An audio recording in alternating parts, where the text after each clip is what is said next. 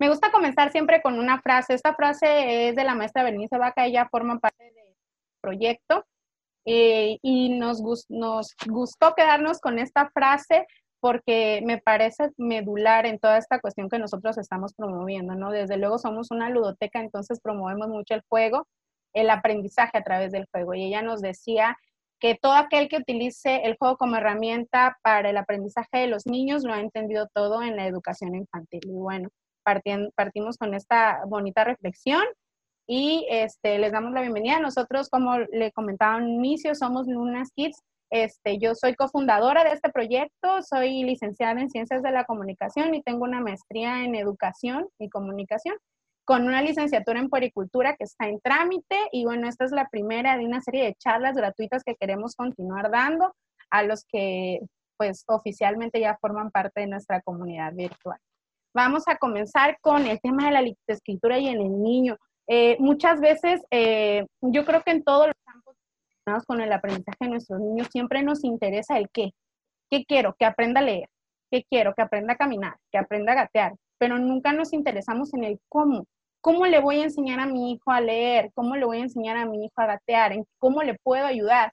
Muchas veces eh, perdemos de vista la importancia que es entender los procesos que se involucran en, todo, en todo este eh, estas eh, fases del desarrollo y del crecimiento de nuestros hijos.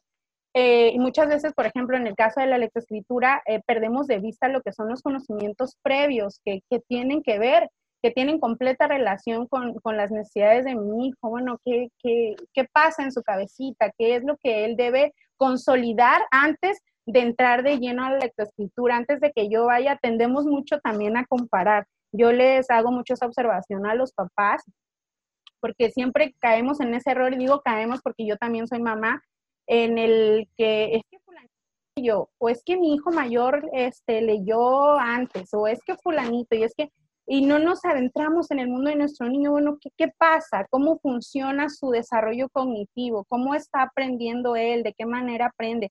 ¿Qué puedo hacer para ayudarle? De esta manera funciona la lectoescritura. Nosotros tenemos pautas muy específicas a las que prestarles atención para saber si nuestro hijo está listo para iniciar con el desarrollo del proceso, de la parte medular del proceso, porque bueno, el proceso de lectoescritura inicia desde el primer momento que el niño ya empieza a comunicarse, que empieza a, dar pautas de sus primeras palabras, cuando los niños, incluso muchísimo antes de que ellos comiencen a, pues, a leer, ellos ven un letrero e incluso muy, muy bebitos cuando apenas empiezan a hablar, ya ellos empiezan a identificar, ahí dice Coca, ahí dice Chedraui, ahí dice Oxo, y ahí dice mi nombre, o ahí dice el nombre de mi papá.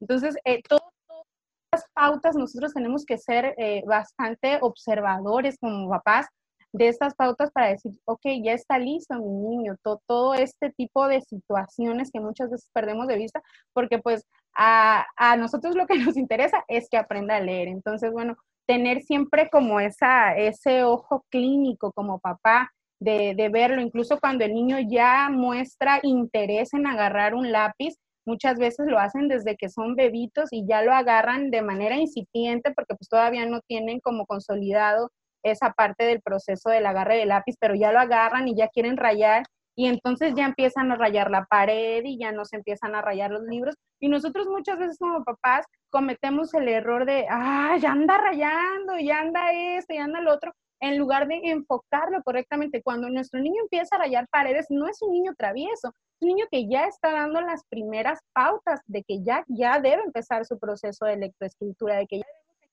enseñarlo. Porque no es solo que, agarre el lápiz y aprenda a escribir, es cómo agarra el lápiz, de qué manera él este, eh, hace sus grafías y todo, todas estas circunstancias, insisto, como papás tenemos que ser muy, muy este, observadores, observar todo el tiempo a nuestro niño y, este, y sobre todo aprovechar, ¿no? Cuando son niños, o lo que comentaba al principio, la frase con la que comenzaba, este, e, esa etapa infantil es única en la vida del ser humano esa curiosidad que tenemos, esa capacidad inventiva, esa, esa capacidad de imaginación que tenemos, es única en esa etapa. Y si nosotros no aprovechamos esa etapa en nuestros niños, Entonces estaremos perdiendo la parte medular para cualquier otro aprendizaje que, se le presente, eh, eh, cualquier otro área o campo de desarrollo en su vida, ¿no? Este, pero tiene, tenemos que entender que cada niño trabaja, que cada niño tiene un estilo y un ritmo de aprendizaje, ojo, papito, son dos cosas diferentes que a lo mejor no nos enseñan este, como papás. El, eh, anteriormente, en la escuela tradicional, si un niño no se estaba quieto y no hacía planas y no ponía atención, era un niño que no sabía, era un niño que probablemente tenía algún problema de aprendizaje y había que canalizarlo a otras instancias. Hoy, gracias a las teorías, a los estudios, sabemos que los niños aprenden de distinta manera, que hay niños que aprenden cuando escuchan, que hay niños que aprenden cuando escriben, que hay niños que para aprender necesitan estar tocando. Y eso no tiene nada que ver con el ritmo de aprendizaje. El ritmo de aprendizaje es, como su nombre lo dice, el ritmo. Hay niños que aprenden muy rápido, que a la primera le que es que ese niño es bien listo. No, no pasa absolutamente nada. Aprendió más rápido que el otro niño, pero ambos tienen la misma capacidad para aprender, sin embargo, tienen ritmos diferentes. Y bueno, este, también muy importante señalar que nosotros eh, queremos acelerar muchas veces los procesos, queremos, es que mi hijo aprendió desde los dos años a leer, ¿no? Y ahí estamos, aprendió desde antes de entrar al kinder. No es, no es acelerar el proceso porque los estudios demuestran que el momento en el que él eh, inicie con este proceso no, no determina eh, para nada en lo absoluto ni su rendimiento ni su desarrollo pero la manera en que nosotros iniciamos este proceso, esto sí marca un hecho significativo, es muy importante, es más importante que él aprenda a leer de una manera significativa a que él aprenda a que, que iniciemos o aceleremos el proceso antes este, la manera en que nosotros le presentemos. ¿A qué me refiero con significativo? Bueno, a hacerlo como les decía, ¿no? Aprovechar esta capacidad que tienen los niños de, de crear, de explorar, de estar todo el tiempo moviéndose. Tenemos que aprovechar esas cualidades propias de la, de la etapa infantil yo, este, desde mi punto de vista particular, desde mi experiencia, los englobé en tres, que son los, los más significativos. El sintético, este, que es el que todos conocemos, que son los métodos que se basan en que el niño aprenda a separar las letras, luego forma las sílabas y por último forma las palabras, que el más conocido pues es el silábico fonético, ¿no? Y el global, que es precisamente ese que menciono, ahorita está muy, muy en, en boga este método Filadelfia, que es una adaptación del método Doman. El método Doman inicialmente estaba orientado a los niños este, con algún tipo de retraso, con algún tipo de parálisis, este, estaba orientado para niños con síndrome de Down, pero hicieron una adaptación, este, lo nombran método Filadelfia y entonces muchos colegios ya en México lo aplican, que es este método precisamente, que desde que desde bebés ellos empiezan este, con este proceso de lectoescritura. ¿Cómo es este método empieza eh, de una manera súper práctica y súper sencilla, que es este, etiquetando todas las cosas que hay en casa. El contexto inmediato de, un niño es el hogar.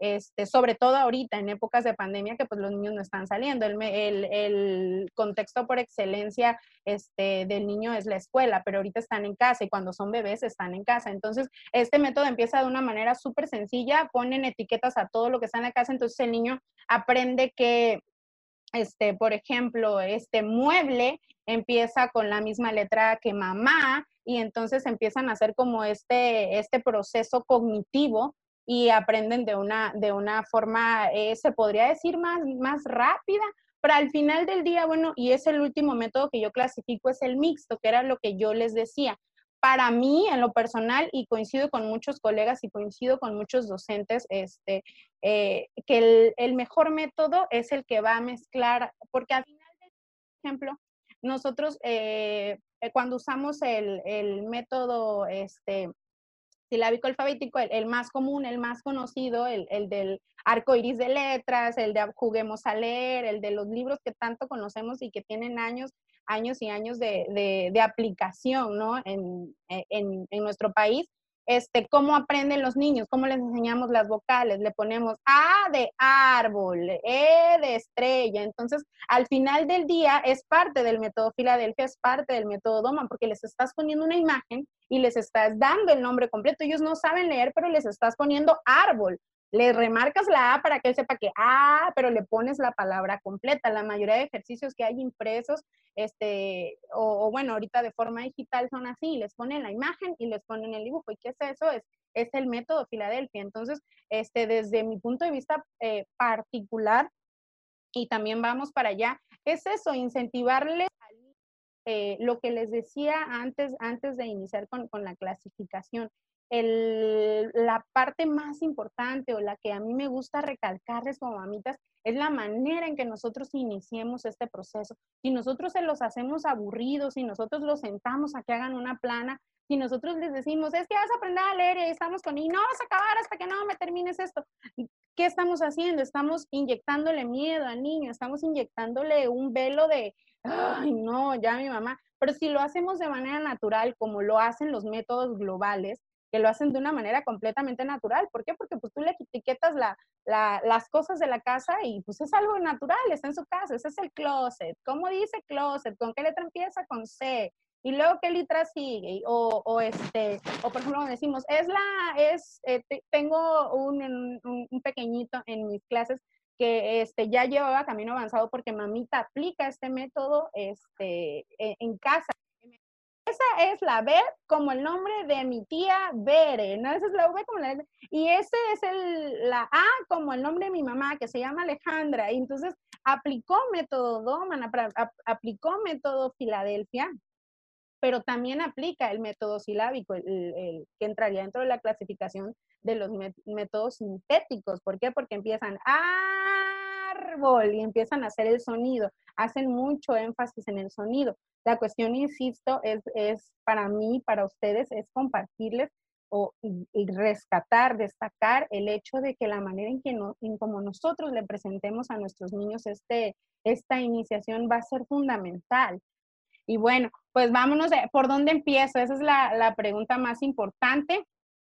Este, lo que les decía, pues no existe un método que sea completamente bueno, completamente malo, sino que tenemos lo más importante es que tenemos que conocer las cualidades de nuestro niño. Eso es fundamental. ¿Y quién mejor para conocer a nuestros niños que nosotros como papás, no? ¿Quién, va a conocer a mejor? Es que mi niño no se está quieto y es que a mi niño le gusta estar brincando. Entonces vamos a buscar estrategias que tengan que ver con estarse moviendo. Es que a mi niño le gusta mucho colorear, vamos a buscar estrategias que tengan que ver con colorear. Oiga, es que a mi niño le gusta recortar, vamos a buscar estrategias que tengan que ver con colorear. Es diferente que se hacen en, dentro del aula, porque nosotros tenemos un plan, un programa que cumplir. En cambio, en casita podemos, tenemos esa libertad de plantearle al niño la lectoescritura de la manera que nosotros querramos y de la manera que a ellos se les haga atractivo. Entonces, bueno, eh, destaco eh, de tantos puntos importantes, destaco cuatro. Hazlo divertido. Bueno, hazlo divertido. ¿De qué manera? Eh, pues a través del juego. Sin duda alguna, actividades eh, tan significativas como, por ejemplo, que en lugar de escribir en una libreta, tú les, les, les fabriques o les compres un, pizarrón este, portátil. En lugar de escribir con lápiz, que escriban con el plumín. O que en lugar de escribir en una libreta, te escriban en el espejo. en el espejo los niños pueden escribir con el, con el mismo pintarrón y no le pasa absolutamente nada al espejo, no se raya, no nada y ya lo deja ok, ¿quieres pintar las paredes? Pues te cuelgo un papel bond este, y, y, estás pintando en la pared, pero estás pintando sobre un papel. Hazlo divertido, hazlo divertido. ¿Qué quieres jugar? Vamos a ver. Hay juegos este, eh, tan, tan este, tradicionales que nosotros que, que, que, tienen tiempísimo y que les ayudan a ellos a, fomentar este hábito lector como el, cuando juegan el, el basta, el veo veo, cuando están jugando el, juego este de veo, veo, pues podemos eh, modificarlo, adaptarlo. Veo, veo, vas a buscar puros, puros objetos que empiecen con la letra C. Veo, veo un objeto que es eh, redondo, que es una fruta, que es café por fuera y blanca por es un coco. Y entonces ya eso son actividades que tienen relación con la lectoescritura. Otra, otra cosa que tiene mucho que ver con hazlo divertido es la cuestión de, la, de, incentivarlos, de, promover el autoestima. Para un niño es muy, muy gratificante el hecho de que tú le los logros, de que tú no te desesperes y tarda un poquito más, de que tú cuando él termine, así sea una palabra de dos sílabas, tú le digas, bien, eso está bien hecho, mi amor, muy bien. No es este, no es chiquearlo, no es, incentivarle esa parte, porque los niños en la edad infantil están muy, muy, este, eh, es fundamental para ellos en su desarrollo, vamos, que tú, que tú les aplaudas sus logros. Entonces, háganselo divertido, háganselo mediante actividades que no tengan nada que ver con sentarse y hacer una plana. Este, por ahí no me va a dejar mentir, este, una mamita que está acá, ella me decía cuando iniciaba su niña, este, es que, o sea, no le gustan los dictados, no le gustan. Espérame, vamos a, eh, en las clases de la ludoteca, todas a través de juegos yo la voy a hacer que escriba un dictado, pero no le voy a decir va a ser un dictado y vas a escribir tantas palabras. Nosotros vamos a jugar a adivinan qué estoy pensando y ella va a escribir la palabra y me decía la mamita, oye, el día siguiente así me decía, es que ¿qué le hiciste? O sea, ya no se ya no se atoró, te lo hice divertido. La niña no se dio cuenta que estaba que yo le estaba dictando. ella creyó que estábamos jugando y en realidad estábamos jugando. Yo les decía, estoy pensando en un objeto que es color verde, es una manzana, escriba manzana, manzana, el primero que escriba rápido. Y entonces la manera en que tú le presentas las cosas al niño tiene más que ver este, que, que la actividad como tal, porque al final de cuentas era un dictado.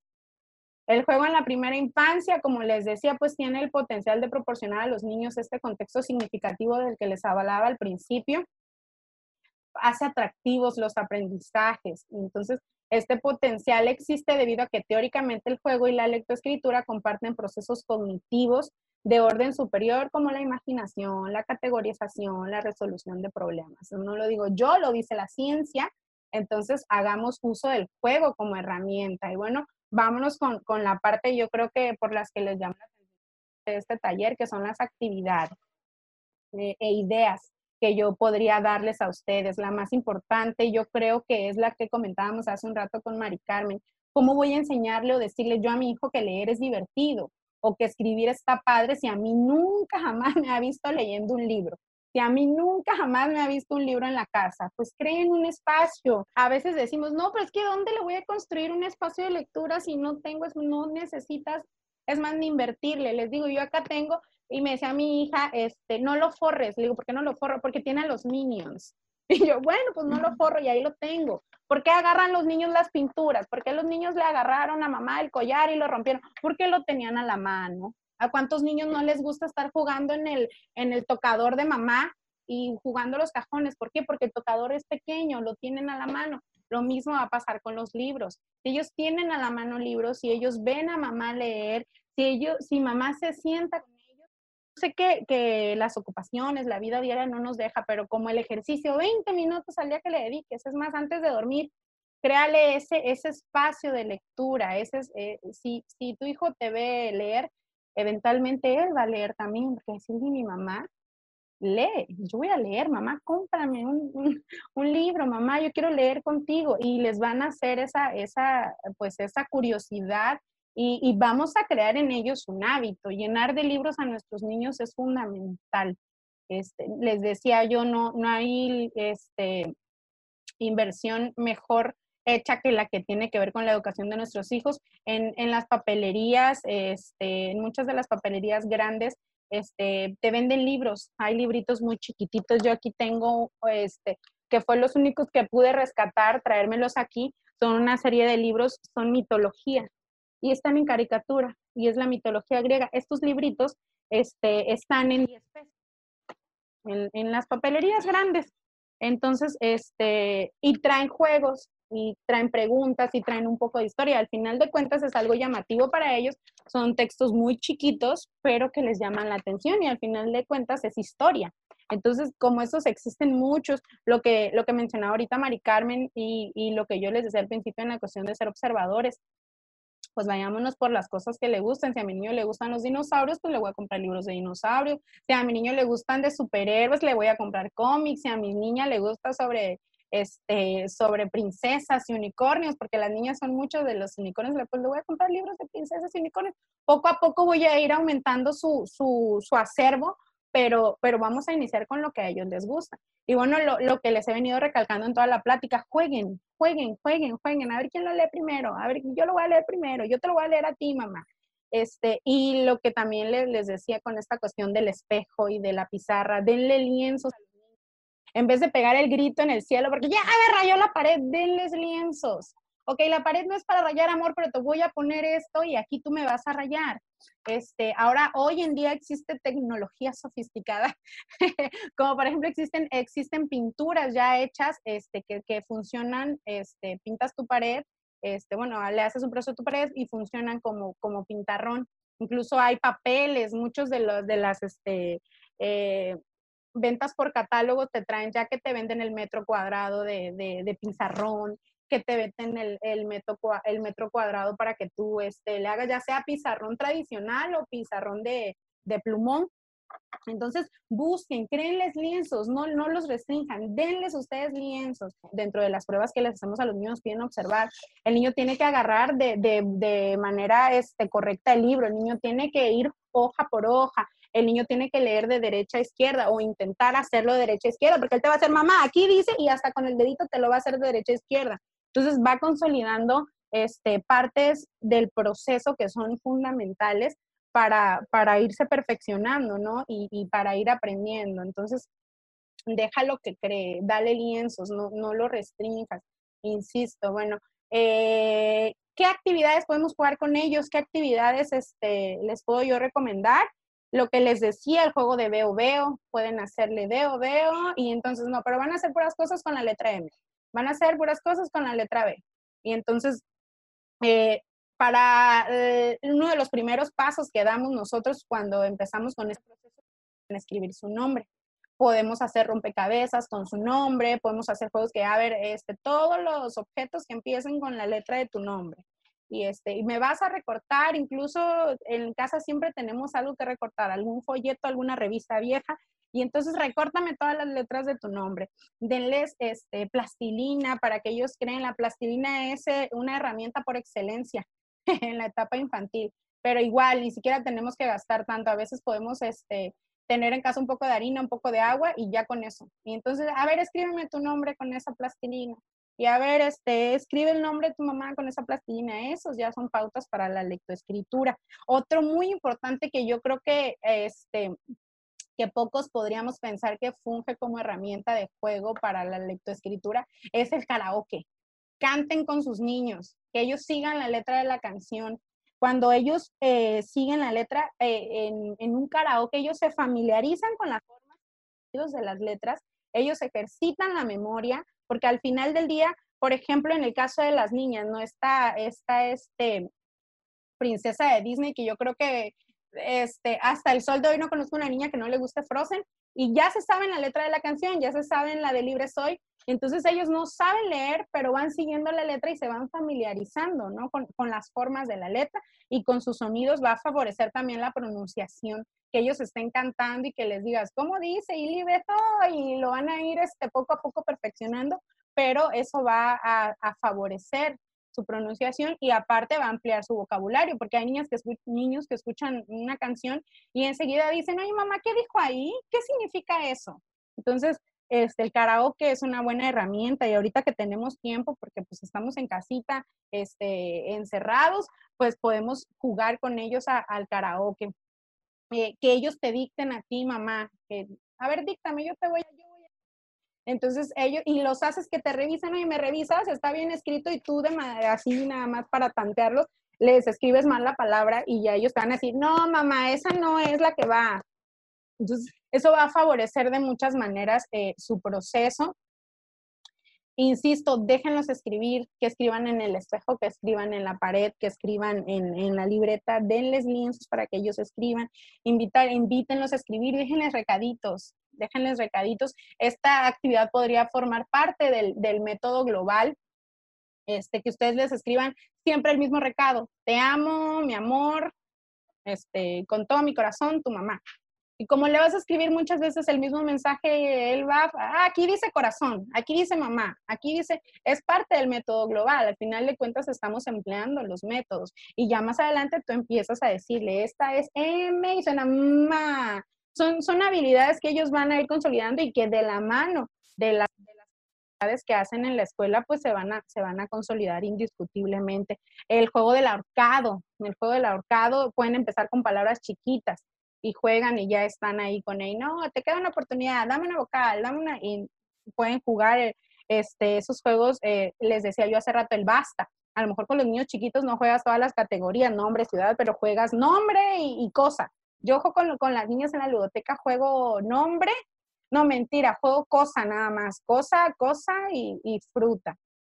Le voy aumentando de nivel conforme ellos van, van este, eh, mejorando, ¿no? Van avanzando en este proceso y ya vamos metiéndole más cosas. Pero puedes empezar con algo sencillo, cosas o colores. Es más, puede haber transversalidad. La transversalidad la manejamos hoy día en el plan y programa de estudio y se refiere a esta cuestión de que estés en una actividad enfocada a un área o a un este campo de formación pero que también tenga injerencia con otra área u otro campo. Entonces fortalecemos todo bien.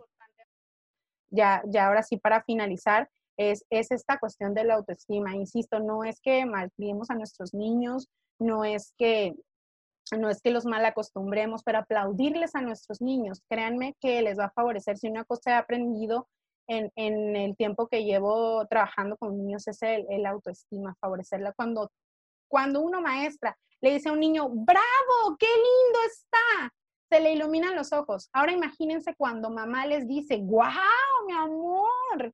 A veces ni siquiera lo hacemos porque no tenemos el tiempo, luego estamos a carreras, estamos, a ver, permíteme tantito, pero con dos segundos que tú, tú, tú voltees y le digas a tu hijo, mi amor, wow, lo hiciste, qué padre, mira, ya le cambiaste por completo la manera en cómo le presentes y la manera en que tú como mamá incentives el proceso van a ser el parteaguas, van a ser la punta del iceberg en el proceso de tu hijo. Apóyalo, este, juega con él, disfrútalo. Les prometo que es una pasadita. Nuestro lema, el lema de la ludoteca virtual es estamos aprendiendo juntos, porque sin duda aprendemos todos. Aprenden los niños, aprenden los papás, aprenden los maestros, aprendemos todos. Entonces, Muchísimas gracias.